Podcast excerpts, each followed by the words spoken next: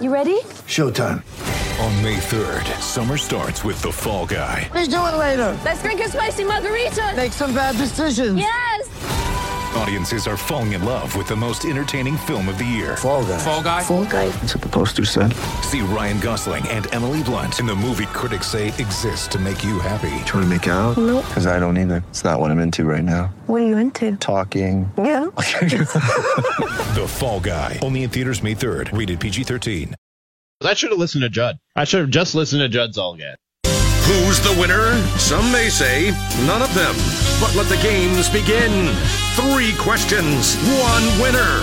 It's Cram Session with Mackey, Judd, and Rami. All right.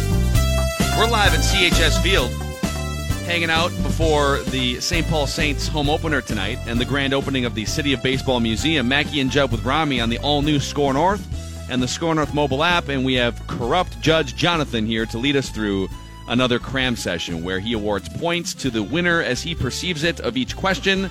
If we're tied at the end of three questions, we go to a trivia related tiebreaker. What do you got for us, Jonathan Harris? All right, boys. We played the Stephen A. audio yesterday of Yes. him melting down after the Knicks didn't get the number one overall pick. So I want your best meltdown that was caused by a sporting event in your lifetime. Like, are you looking for a meltdown that we've had? Yes, yes. Wow.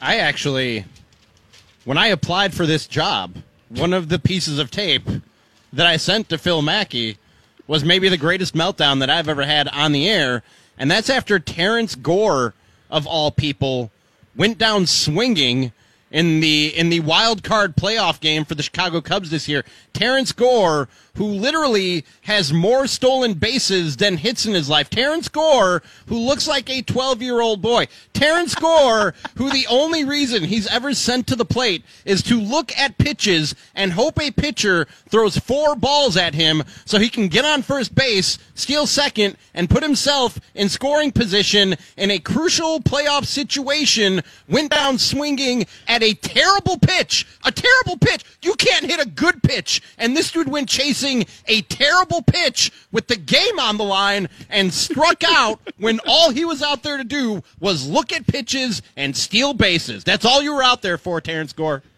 I actually have that. If we could hook up my tablet to this mixing board, I heard it. we could, Bill we, played it for we, me. we could play this. you you cut your co-host off and said, "I got something to say." here." Yeah.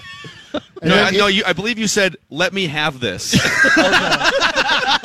That's right. It was outstanding. you got cut off, and you said, "No, you guys, let me have this."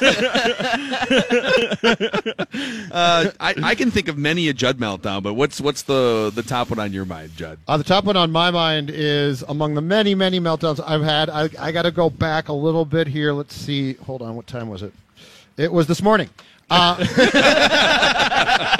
when I when I stopped to do um, a morning Judd in front of the Xcel Energy Center to talk about the abomination that happened last night in my league, as the NBA and the Eastern Conference Finals are getting off to a great start, and basketball fans saying this is fantastic. Let's talk about the game, and I say, well, no, let's talk about the NHL Western Conference game between the Blues and the Sharks that went to overtime and was decided on a hand pass in a league that has replay but can't use replay to get that right.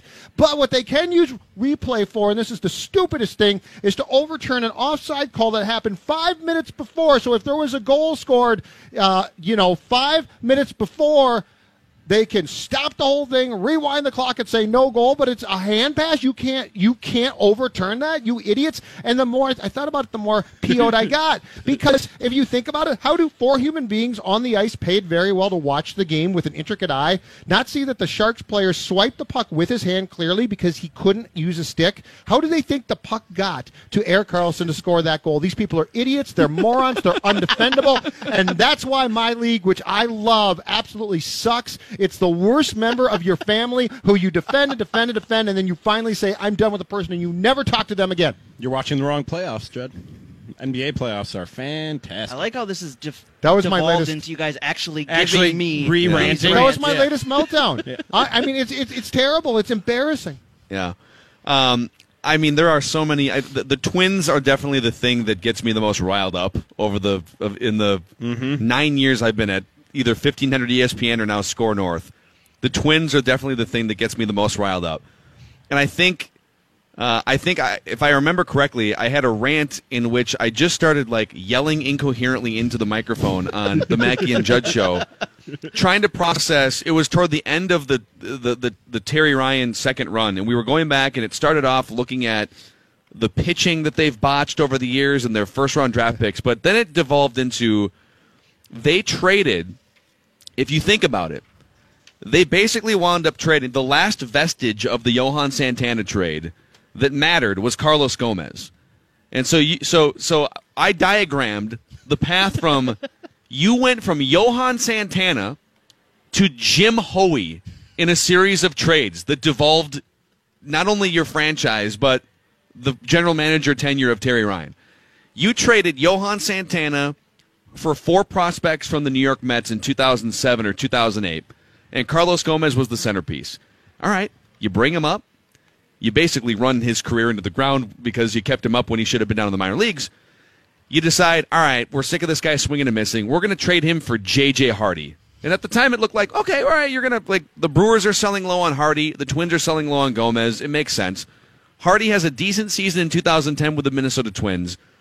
And instead of waiting for his wrist or doing something proactive for his wrist to get better and just welcoming 30 home runs the next year, which is what wound up happening with Baltimore.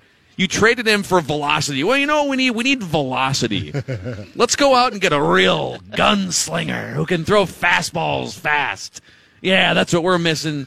Not enough of this pitch to contact stuff. Let's get a country hardball thrower, Jim Hoey, who pitched like five minutes in the big leagues and was an accountant the next year, basically. So that didn't work out. You traded Johan Santana for Jim Hoey, for God's sakes, over a three year stretch. Minnesota Twins baseball from 2011 through 2017. Man, that really did turn into three just. Well, you asked for it. sports yeah, rants. man. I- you literally asked for it. Yeah. that was amazing. I love all of these. I love that it actually did turn into you guys just redoing those rants over the air again instead of just telling me about it. it. Just it sparked that anger again. I love the recency bias in Judd. I love that the the Twins pitching because that was just awful back then.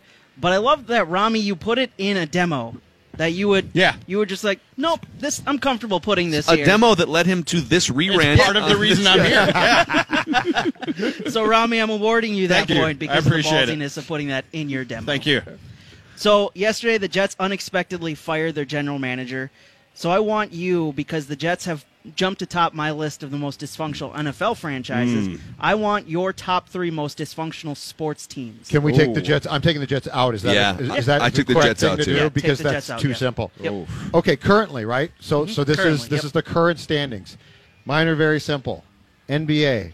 Believe it or not, I've got the Lakers. The Lakers have Ooh, turned I in- love that. The Lakers That's have turned into an utter embarrassment. And what we thought that uh, Jeanie Buss fired her brother, that was going to fix it, right? Mm-hmm. And then, Think, think about that right there, though. Like, but we you talked Jeanie about Buss that, had Phil. to fire her brother. That's pretty but, dysfunctional. but Phil and I talked about that Thanksgiving's weird. on the show, and, and we were like, okay, this will fix it. And then they got magic, and you're like, that that's going to fix it. This thing is a complete. It it is.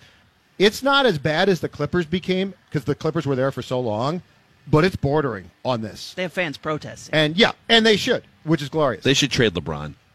They should all Uh, just they're- admit. they're actually talking about it. Yeah, they should. So they should. I Just, wouldn't be shocked. Yeah. I wouldn't be shocked. They're that bad. It'd be hilarious if LeBron wound up with New Orleans, and it was New Orleans that wound up with Zion, LeBron, and Anthony Davis. Ce- celebrating all of titles. uh, my number two team, dysfunctional wise, Derek Jeter's Marlins.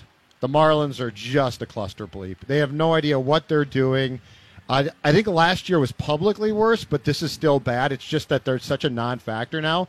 But this is a franchise that's been up and down throughout its tenure. Been to what two World Series, won them, had some pride. I mean, Derek Jeter's big move, like his big big move, is taking the sculpture in center field and relocating it. And I guess I guess it weighs like you know just a ton. Relocating it outside the stadium because he didn't like the sculpture, which by the way was a big selling point of we've got this stadium and it's Miami and we've got this uh, sculpture. Derek Jeter's Marlins are two. Hold on, can I is can I say that I and I I have this written down. If you can read my chicken scratch, Marlins, the yeah. Marlins were here, and, and it said "big move, moving the fish tank." they relo- and I love it. They relocated outside. Like that's going to fix Marlins baseball. We moved the sculpture. That fixes things. Yeah. And then my last one, hockey.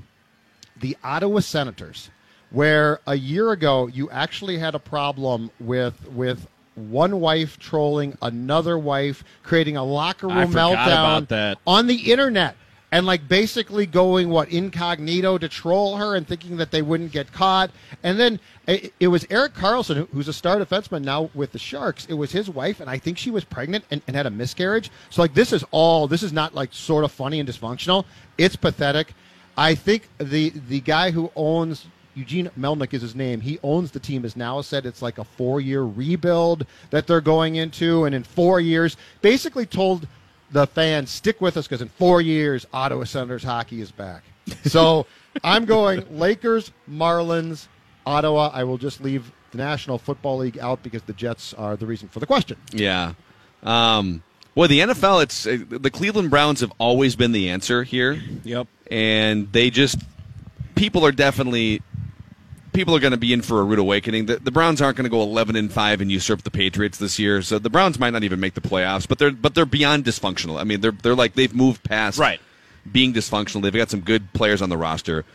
Um, I, I'm gonna. I, I know that they haven't been as dysfunctional lately, but this is a lifetime achievement dysfunctional award for the Detroit Lions. The Detroit Lions, they've had a franchise quarterback. They've had think about in the division for years and years. The Vikings and the Bears have been playing quarterback carousel. They, neither one of those franchises have been able to find a true. I mean, I know Jay Cutler was a franchise quarterback, but not really. Like he was very mediocre. And for you to not take advantage of some down period, I'm going to put the Detroit Lions on this list because Judd already took Marlins, so I'm taking the Marlins off mine. All right. The Sacramento Kings are definitely one of the three most dysfunctional franchises. This is a franchise that hasn't been to the postseason since 2006 in a sport, much like the Timberwolves, by the way, in a sport in which it's mathematically easier to go to the playoffs than to miss the playoffs. More teams go to the playoffs than miss the playoffs. Mm-hmm.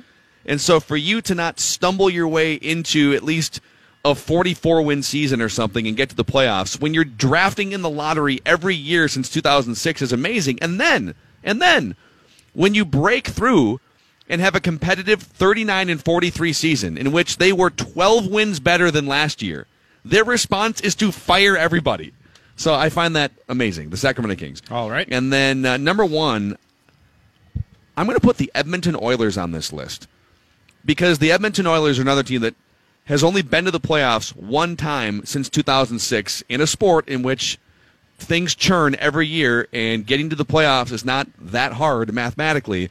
And they also have had top pick after top pick after top pick. They've got one of the best young players in the NHL and they can't get to the playoffs. So I'm going to go Oilers, Kings, and uh, since Judd took Marlins, I will put the Detroit Lions on the list. Judd took Marlins, but I'm also going to put the Marlins on my list because it goes even a little bit further than than what Judd said about the Marlins. They first of all fleeced their fans for the most expensive stadium in these United States of America, and then by all indications, a lot of those fans weren't really all that pleased with said stadium. And then the owner who fleeced the fans for that tax money sold the team at a huge profit jettisoned out of town, and apparently, according to some reports, is hiding some of that money that he made in offshore accounts that Dan Le Batard has tried to uh, locate. So the Marlins are. Oh, and then Derek Jeter came in and did the whole tear down rebuild thing, and it looks like. Uh, by the looks of the guys around baseball who are really good right now, who were traded from the Florida Marlins, um, they could be contending. They didn't need to tear down and rebuild. They had a team there Christian that Yelich. was ready to contend. They had the National League MVP on their roster, and they traded him. Can I add one thing to Marlins Sure. dysfunction Yeah. too? Okay. They have hands down the single most popular individual fan in all of professional sports right now. Marlins man. Marlins man. I can't who, stand the who, guy. who boycotts Marlins games and goes to every other game imaginable. In fact, he was he was behind home plate for Cubs for a and, Cubs uh, Brewers game Sunday on E at, ESPN. at Miller Park, right? no, it was at Wrigley. Was it I Wrigley think. Field? Yeah. Okay. In, in his Marlins gear, that's the best Yes, part. like- he boycotts the Marlins. He but has to wears be Marlins man. gear, but he boycotts Marlins games and goes to every other team's ballpark. Yeah. And Nope. he's the most famous fan in all of America right now. My number two dysfunctional team. Um, I'm going to stay in the NFL and I'm going to stay in New York and say the New York Giants because Dave Gettleman has no idea what's going on. This is the guy who signed Odell Beckham Jr. to a record breaking contract, then got up at a podium and said, We didn't sign Odell Beckham Jr. to trade Odell Beckham Jr., and then went ahead and traded Odell Beckham Jr. just days later. Yeah. And also was asked at a podium about the. Uh, the lack of value for running backs in the NFL after he used a second round pick on Saquon Bar- Barkley and basically said he doesn't believe in analytics. It's a bunch of guys who are just in the game to devalue running backs. That's really his theory, and then proceeded to do an air keyboard to show what analytics guys do. That was his response. And then the third dysfunctional team, we've all had NBA teams. No NBA team is as dysfunctional as my Chicago Bulls. This is a squad that, since Michael Jordan left, first of all, they tried to go with the Twin Towers approach of drafting Eddie Curry and Tyson Chandler. Didn't work. They got the first pick, and got Elton Brand. That didn't work. The only good thing that they've done is Derrick Rose, and that fell in their lap on a 1.7% chance that they could win the NBA lottery that year. Gar Forman and John Paxson have gone through coach after coach after coach, and for some reason keep getting to hire new coaches. And every time they hire a new coach, that relationship goes bad. And it's not like, oh, he wasn't a good coach, so we had to fire him. It's like everybody hates each other because this organization is such a dumpster fire. So now we have to fire this coach to the point now where you've had to settle on Jim Boylen, who no Bulls fan in the history of Bulls fans wanted to be the head coach of that franchise. That is the most dysfunctional organization, maybe in all of sports, certainly in the NBA. I'm going to go Judd here because he mentioned the Lakers. They're atop my list of most dysfunctional teams right now. Just the mass, just what they're doing to that great franchise, the once great franchise. Uh, so Judd has a wins the point. point, yep. Rami has a point. We're going to do the third question on the other side here, and uh, also need to. So Judd ranted in his new social media video series, Morning Judd. He ranted about something wild related that uh, I need to dig a little bit deeper on. All but right. uh, we're here at CHS Field for another uh, 40 minutes or so. Mackey and Judd with Rami. Hey everyone, it's Matthew Coller. You can find my new show, Score North Live, every day from 2 to 4 p.m. on the all new Score North on 1500 and on demand at scorenorth.com. In addition to Vikings talk, we break down the most important and pressing subjects like the responses to Kirk Cousins' tweets. I would like that. And which Fast and the Furious movie is the best. Those types of things. Yeah. It's Score North Live with me, Matthew Coller, available on scorenorth.com and anywhere you find your favorite podcasts. Mackey and Judd with Rami out here at CHS Field, home of the St. Paul Saints, who uh, get their season started tonight with the Milwaukee Milkmen coming to town. 7.05 first pitch from CHS Field. For tickets and all things St. Paul related, St. Paul Saints related, visit saintsbaseball.com. We're in the midst of a cram session right now where uh, Jonathan asks us questions and randomly awards points arbitrarily. Uh, so far, Judd has a point for uh, his take on the three most dysfunctional franchises in all of sports, and I have a uh, point for my rant about Terrence Gore, who for some reason was swinging at baseballs last year in still the one game wild card playoff when all he was there to do was look at baseballs, take a walk, and steal a base. So, question three. John Wick 3 comes out this weekend. It features one of Judd's favorite actors, Keanu Reeves. Mhm. It's a deadly assassin named John Wick. Can, can, can I say, John Wick movies on airplanes? Like, I'm not going to go to a theater and see a John Wick should. movie. You should. Really? Yes. Yes. I loved watching those John Wick movies. Just kill two hours of John well, Wick kill everyone in the movie and then movie kill series. two hours on an Yeah. airplane. Yeah. Okay. You I mean, there's not a whole lot in of plot. It's just No. Plot. Keanu Reeves running plot around. Plot. Keanu Reeves is He's a- literally killing everybody. He's a great with actor. It's it's like if a Jason Bourne movie had no plot and had ten times the action. You know, Yeah. he is, he's really like special forces level trained. yeah. There's videos. Keanu of him- Reeves? Yeah. There's videos of on, on the internet of him training to do the stuff that he does with like the guns and everything, and he's legit really stinking good at it. There's nothing he can't do. It's true. Great actor. Tough guy. Just gonna leave that there for a little. Yeah, you let that hang out there a little too long, man. I couldn't hold back the laughter. There's nothing he can't do. I know. Great, So- great husband. I I read I, s- I read something a couple days ago that said he's a really good guy. Like Keanu Reeves is a superhuman being. just a great A and I human. buy and I buy that. I believe it. So in the movie, Jack, Just a what do you guy's do? guy. What do you do, Jonathan? In the movie, Keanu fights a very large assassin who is played by 76ers big man Boban Marjanovic. Boban is seven foot three, and reportedly kicked the stunt double about 15 feet, according to one of the reports on set. Also, Aaron Rodgers appeared in Game of Thrones this last weekend. So I want your favorite athlete cameo as an actor. Well, hmm. Um, I I'm going to throw this way back 10 years before I was born. But I think the greatest athlete cameo in any movie ever was Kareem Abdul-Jabbar in Airplane. Oh, that was mine. That's really Yes. It's hilarious. Like It's he's great. and it's spoiler alert if you haven't seen Airplane from 40 years ago. Here, I'm got sorry. it. I've got it right here. but- oh, you do? Okay, well, let's, okay. Can we do a hold The di- on? the I'll- dialogue. I'll, be I'll be Joey, and you'll be so Mur- Murdoch. He's playing he's playing a pilot named Murdoch, and Joey is this little kid. We're gonna do this is like Fast and the Furious Yes. Fridays right here. Okay, so I'll be Joey, you be Murdoch. Okay, where are you starting then? Wait a minute. I know you. You're Kareem Abdul Jabbar. You play basketball for the Los Angeles Lakers. I'm sorry, son, but you must be confused. Have me confused with someone else. My name is Roger Murdoch. I'm the co-pilot. You are Kareem. I've seen you play. My dad's got season tickets. I think you should go back to your seat now, Joey. Right, Clarence? No, he's not. Oh, no, he's not bothering anyone.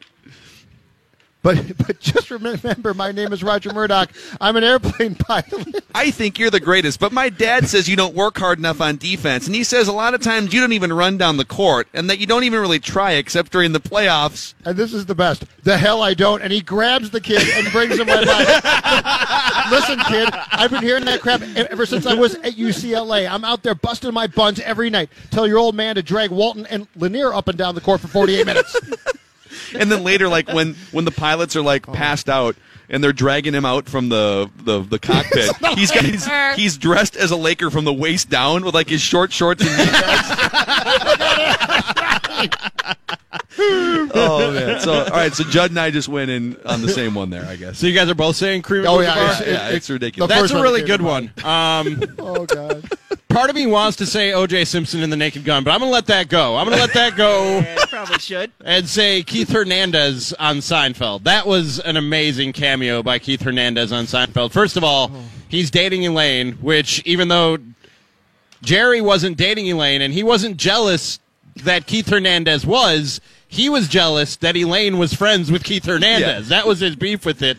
And then they had the old, whole uh, incident of Newman and Kramer thinking that Keith Hernandez spit on them when they were Yeah. leaving a Mets game one time and they heckled him while he was in the bullpen. And they basically remake the Zapruder film to prove that it was Roger McDowell who indeed spit on Kramer and Newman and caused their head to go And it was back, back and the to the left, left, right? Yeah. back and to the left. So I say Keith Hernandez, the greatest athlete cameo on a TV show or movie ever. I'm going to award the first ever double points here to to Judd and Phil here. So Judd, you win today. I love that you guys actually pulled a Fast and Furious Friday. Well, I had and this called up scene. because it was I, I was now I'm so old I was I saw Airplane in the theater.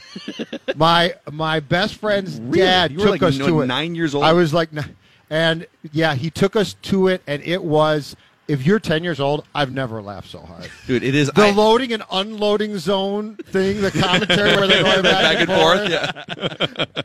Yeah. so I tried. I, I I'm sort of an old soul when it comes to music and movies, and I remember in high school there was I I, I watched that movie with my family.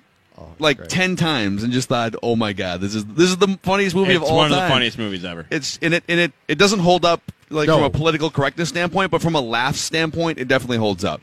But I tried to show that movie to a group of my high school friends one time, and they like almost befriended. They almost unfriended me. Really? Like, they didn't. They didn't laugh the entire time. Find new friends. Nothing. I know. Well, I I'm would not find friends new with them friends. anymore. Yeah, but- good. all of that stuff, and that le- led into the Naked Gun stuff. All of that is absolutely hilarious. Naked Gun movies were so good, so good. Leslie Nielsen's fantastic. Yeah, we need umpires to do the moonwalk and, and the show great- hitters up and, once in a and, while. and airplane is made even better if you go back to the 70s and watch those old George Kennedy airplane films Yeah, which yeah. are just all which are just all terrible Yeah. but the, the amount of The- stuff they spoofed off The of that Towering Inferno too, the movie Oh, with yeah. the the skyscraper. Oh, that's one of my favorites Hey, in our we have a, a few minutes left here before we got to squeeze in a break and uh, talk to Mike Veeck. That's going to be a ton of fun. Mike Veeck is one of the most creative uh, marketing and sports minds, and uh, he's done such a great job with the St. Paul Saints here at CHS Field. But Judd, you stopped by this morning, Yeah.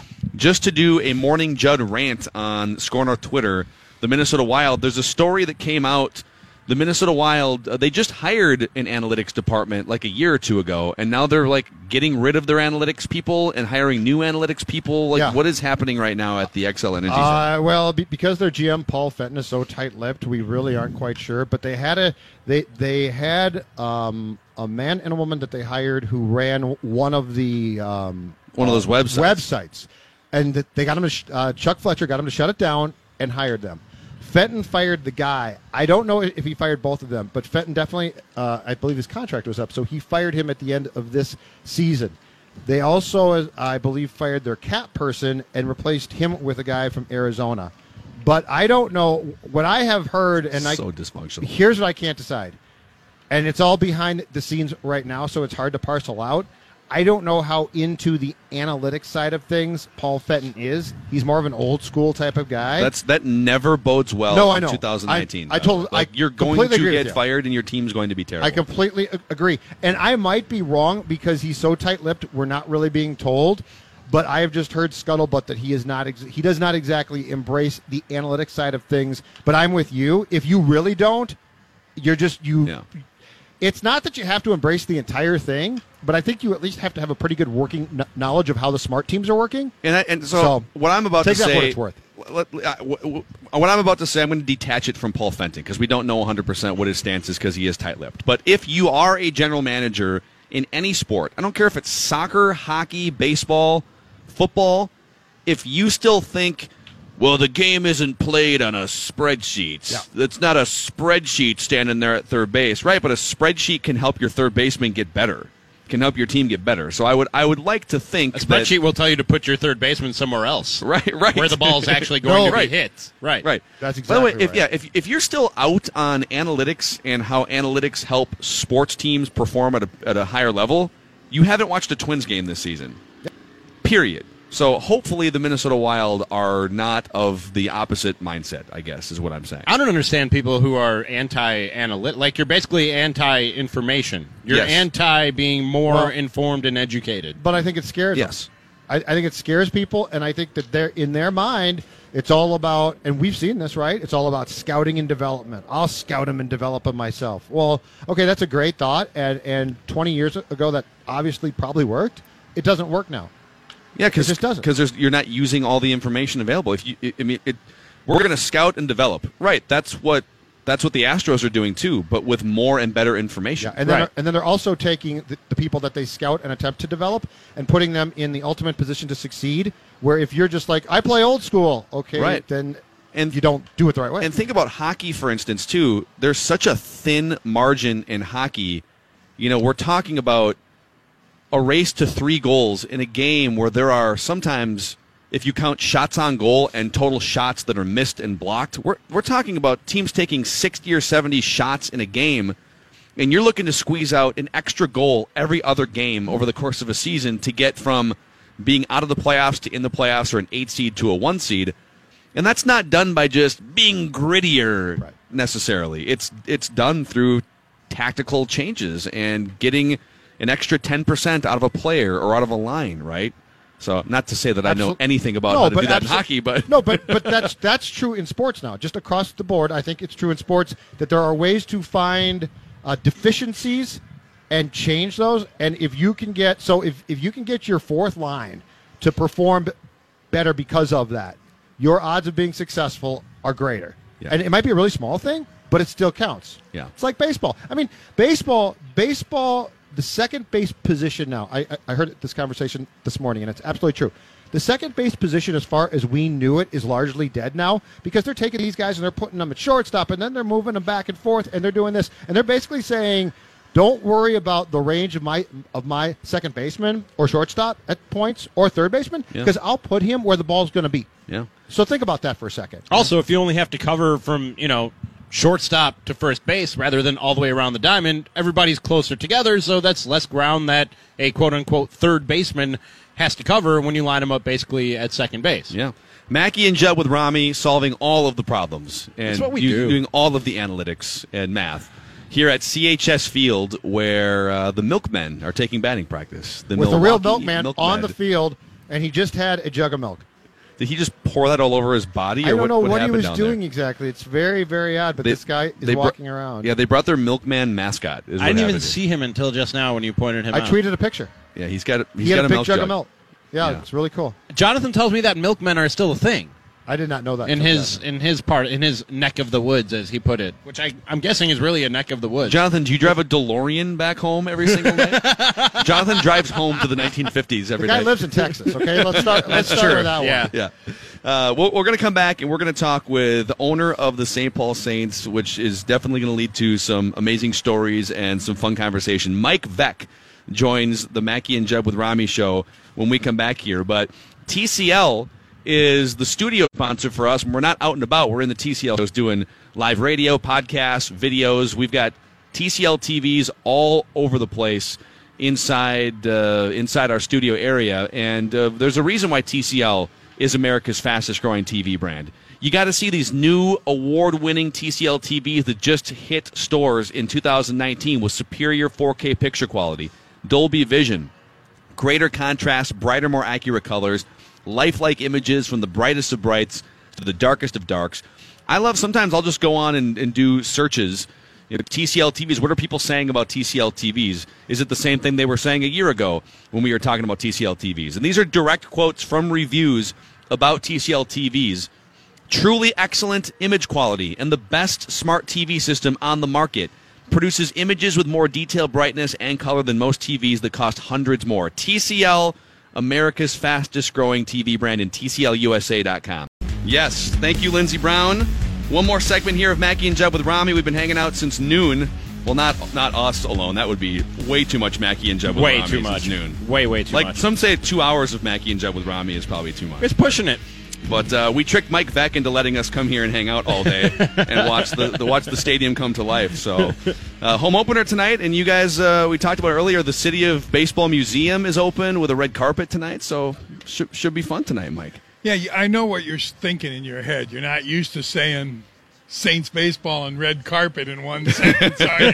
So, Did you think about a different color of carpet? Uh, of course I did, but they kept me away from this whole thing. I uh, the only thing I got to do was tour it last night, and boy, they did a great job on it. I mean, that's that's 2,000 square feet with nary a thing missing, which is the nicest thing you can you can say. And the folks who installed it just did a wonderful job because it it really pops. It really comes to life, and the and the thing that's most important is the interactive for the kids, so that they realize. And you know, I think we all, you know, I grew up. I got to St. Paul, and I meet Billy Peterson, and here's a guy who's almost 80 years old who coached three Hall of Famers.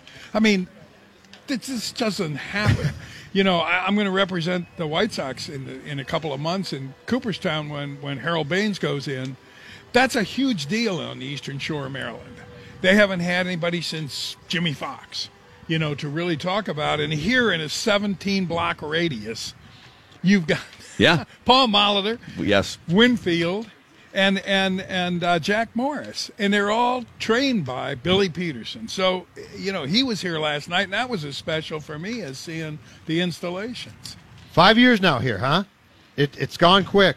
I, I thought it was about three.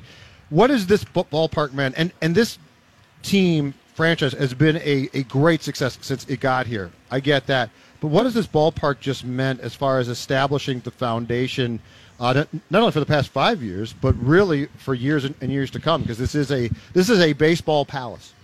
This is the most. Uh, I want to thank you. Is the most. That's a wonderful question, and I'll tell you, no one's ever asked me what what it meant. It meant acceptance. You know, years ago when people laughed when we first got here. You know, I did disco demolition. I, I my whole career, laughingly called, has been dedicated to being laughed at. I get that. You know, but what I always wanted was to combine the great baseball savvy in this area and and to form a niche in it. If you want to see the best baseball played in the world, you get on well not tonight, but you get on the train and you go to, to Target Field. But if you want to have the most fun, not not um, mortgage your house and see um, great minor league baseball, double A, triple A if the pitching's good, that then you come to CHS Field. This meant acceptance. It was long time coming, and to see kids walk into the ballpark holding hands with their folks in downtown St. Paul, that's what it meant. 98% of this ballpark is indigenous to the state of Minnesota. We went out of state for two things: the the uh, cedar that forms the roof line, you know, the uh, and um, the seats. Nobody in Minnesota makes molded seats, and so we wanted to spend all of our money in Minnesota, so that people would really understand that minor league baseball is about community and for the first time we don't feel like that cute little popcorn machine. We feel like a real member of this community. I mean allianz field look at what it's doing. It's four sellouts. It's it's going to be tremendous for the midway. And and that's what this represents to me. This looks at the end of a career like i say man we really gave back to all those years at midway we were horribly successful and it was a wonderful thing and we had a lot of fun but now i feel like we're providing people with a place to go with a reason to be in a great downtown and one of my favorites so acceptance Did you ever did you ever question if, if this was a, a realistic possibility? What we're sitting in today and, and how, how beautiful it is for, for the St. Paul Saints? I, you know, I remember the first time I looked at the drawings, and Julie Snow showed me the drawings, and I would have hated them except for the fact that I spent 10 years in the advertising business dealing with architects, and I could kind of see it because there are people who will tell you on paper when we first started, they hated this ballpark. They looked at this design and said, You've lost your mind. But I had the ultimate trust in in Julie Snow because not because I'm a cool guy because I was raised by a man and a woman who said hire the best find the best people and then stay out of their way and let them convince you. And and that's kind of how it how this worked. My first choice was over on the river was where the US Bank building is now. That was the first one back when Norm Coleman was mayor and he talked about building a ballpark and uh, as Marv Goldklang says, foolishly, I, uh, I, I said, let's let the fans vote, and they voted and said no. That's always a mistake to let the fans vote. so it was a 20 year, it was a 20 year wait, but but this, you know, it goes down 35 feet. My my son walked over here tonight um, from his hotel, and two blocks away, you can't see the ballpark, and that's how it should be because the star should be the neighborhood. It should be Lower Town. And this ballpark is understated, but it's elegant. You know, and you come in and you're like, hey, somebody was looking at Frank Lloyd Wright stuff. Yeah, yeah. Mackey and Judd with Rami here uh, live at CHS Field leading up to Saints home opener. Mike Veeck was kind enough to join us here uh, to wrap our show, and I've been so curious about. I'd love to be in just- a, a preseason brainstorm meeting about because you guys are you put together theme nights and promotional nights, and you've done it for years. What what is that process like? You know, what is the process of coming up with you know multiple dozens of fun nights to engage fans and and bring you know eight thousand people to a ballpark? when you're doing a TV show or you're doing a movie, you do a table read.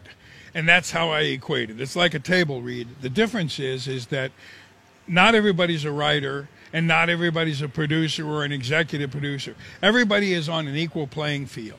And so it's like improv. There's no such thing as a bad idea. You're not allowed to say no.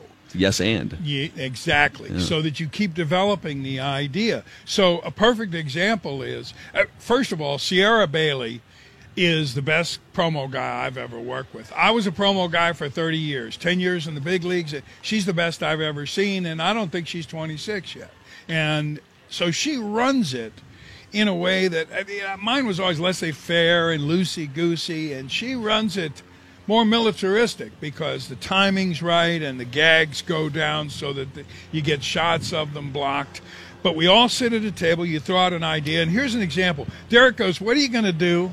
On July 12th this year, and uh, he's bear baiting me. I know what he's doing. That's the 40th anniversary of Disco Demolition. So I go, Well, the White Sox said it didn't happen for 39 years. And this year, they were anticipating being so horrible that they decided to give away 10,000 I Survived Disco Demolition shirts, right? So suddenly, even though they put an asterisk on it, it was 100,000 people showed up for a promotion. They, they're embarrassed by it. Well, I guess their club's bad enough this year that, that they're not embarrassed anymore. so I, I go through that whole thing and I say that to Derek, and Derek goes, What would you do now? And I said, I don't know.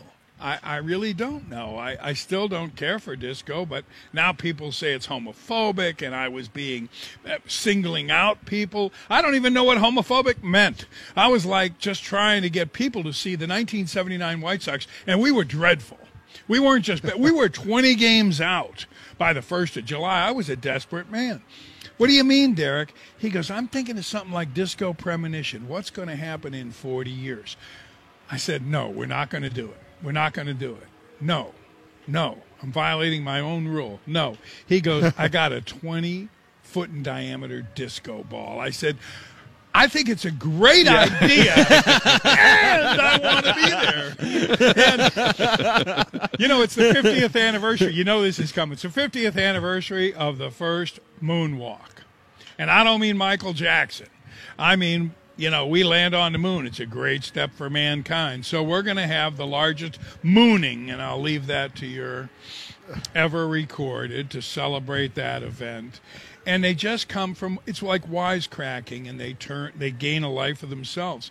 But it proves that if you have really really good people and people you trust, then everybody should have input because everybody deserves the joy of creativity and the joy um, of recognition of it's like my saying about Sierra, I just got a great crew here. Derek Sharrer, his father's in town tonight, and his father won't tell you this, but I'll tell you this. Derek has never worked for anyone but us.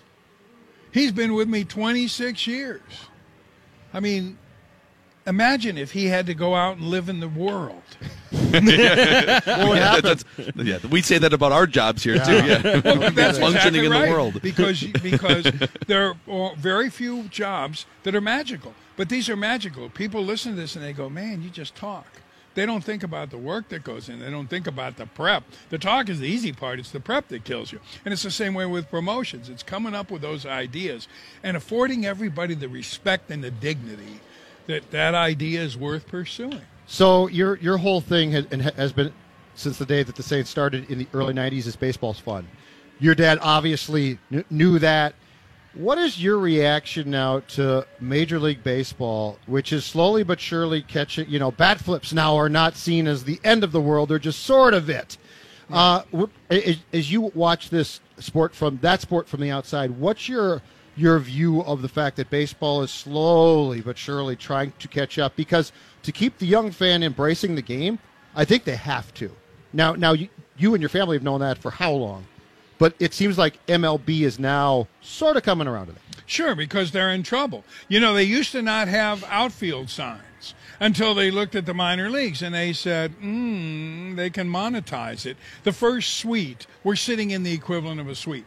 We invented on the south side of Chicago in 1977 because my dad needed $70,000 to sign Chet Lemon, a really good center fielder and we created the skybox and we sold the old chicago cardinals press box.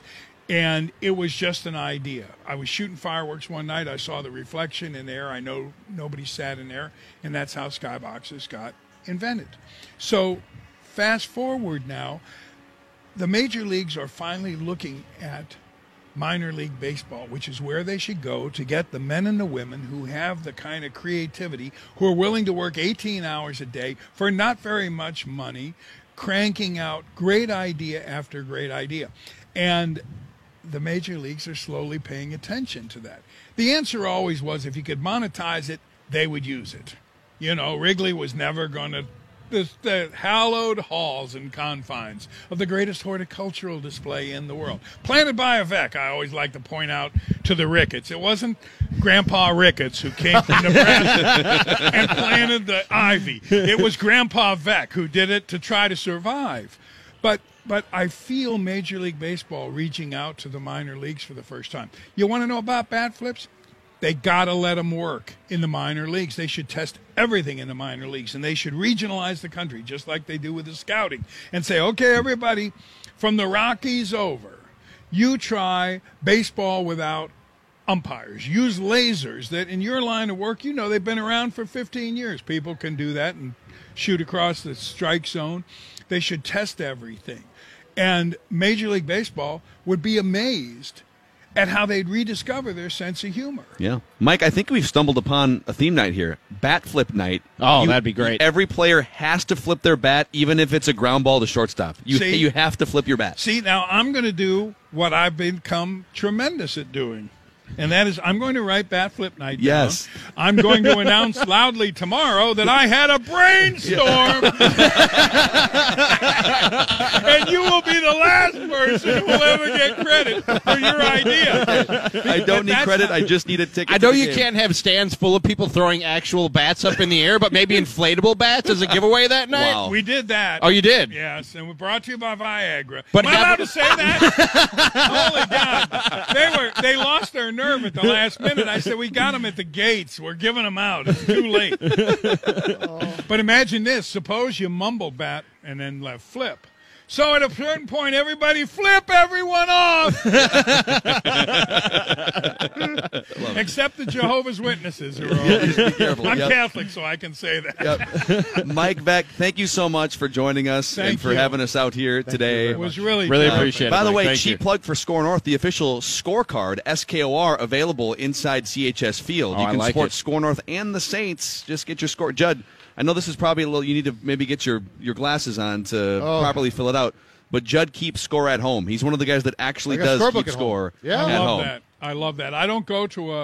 a- Anytime I would go visit my son on the south side of Chicago, we had to be there at least 15 minutes before the game so I could get the lineup in. Yeah. Right slow. And all you got to do is get this to know how to score. Yep. Hey, you can score. Exactly right. Mike Veeck, the St. Paul Saints home opener tonight, CHS Field, and the grand opening of the City of Baseball Museum. You can find the Mackey and Judd with Rami podcast on skornorth.com, the SKOR North mobile app, and anywhere you find your favorite podcasts. Write that down. Predictions sure to go wrong tomorrow. We'll see you guys in 23 hours. 22 hours. 22. hours. It's 22 hours. I'm an idiot. Yep. The Venture X card from Capital One gives you more of what you love, like premium travel benefits and access to Taylor Swift tickets. Oh, I do love her. Earn five times miles on flights and 10 times miles on hotels through Capital One Travel. Enjoy your stay in Suite 13. Whoa, 13? That's Taylor's lucky number. Plus, get access to Taylor Swift The Eras Tour, presented by Capital One. Maybe I'll see you there. The Venture X card from Capital One. What's in your wallet? Terms apply. See CapitalOne.com for details. This view was worth a hike. Right? And it's a good way to stay on top of my health. Yes, I'm Cologuard, a prescription colon cancer screening option for people 45 plus at average risk. Have you screened for colon cancer? Not yet. Don't wait. It's more treatable when caught in early stages. Tell me more. Cologuard is non invasive and it's used at home. It detects altered DNA in your stool to find 92% of colon cancers. 92%? Yep, even those in early stages. This was seen in a clinical study with patients 50 and older. Any positive result should be followed by a diagnostic colonoscopy. False positive and negative results may occur. Cologuard is not a replacement for colonoscopy in high risk patients. Do not use if you have had adenomas, have inflammatory bowel disease and certain hereditary syndromes, or a personal or family history of colon cancer. Most insured patients pay $0. Ask your provider or an online prescriber if Cologuard is right for you, or visit Cologuard.com. I'm in.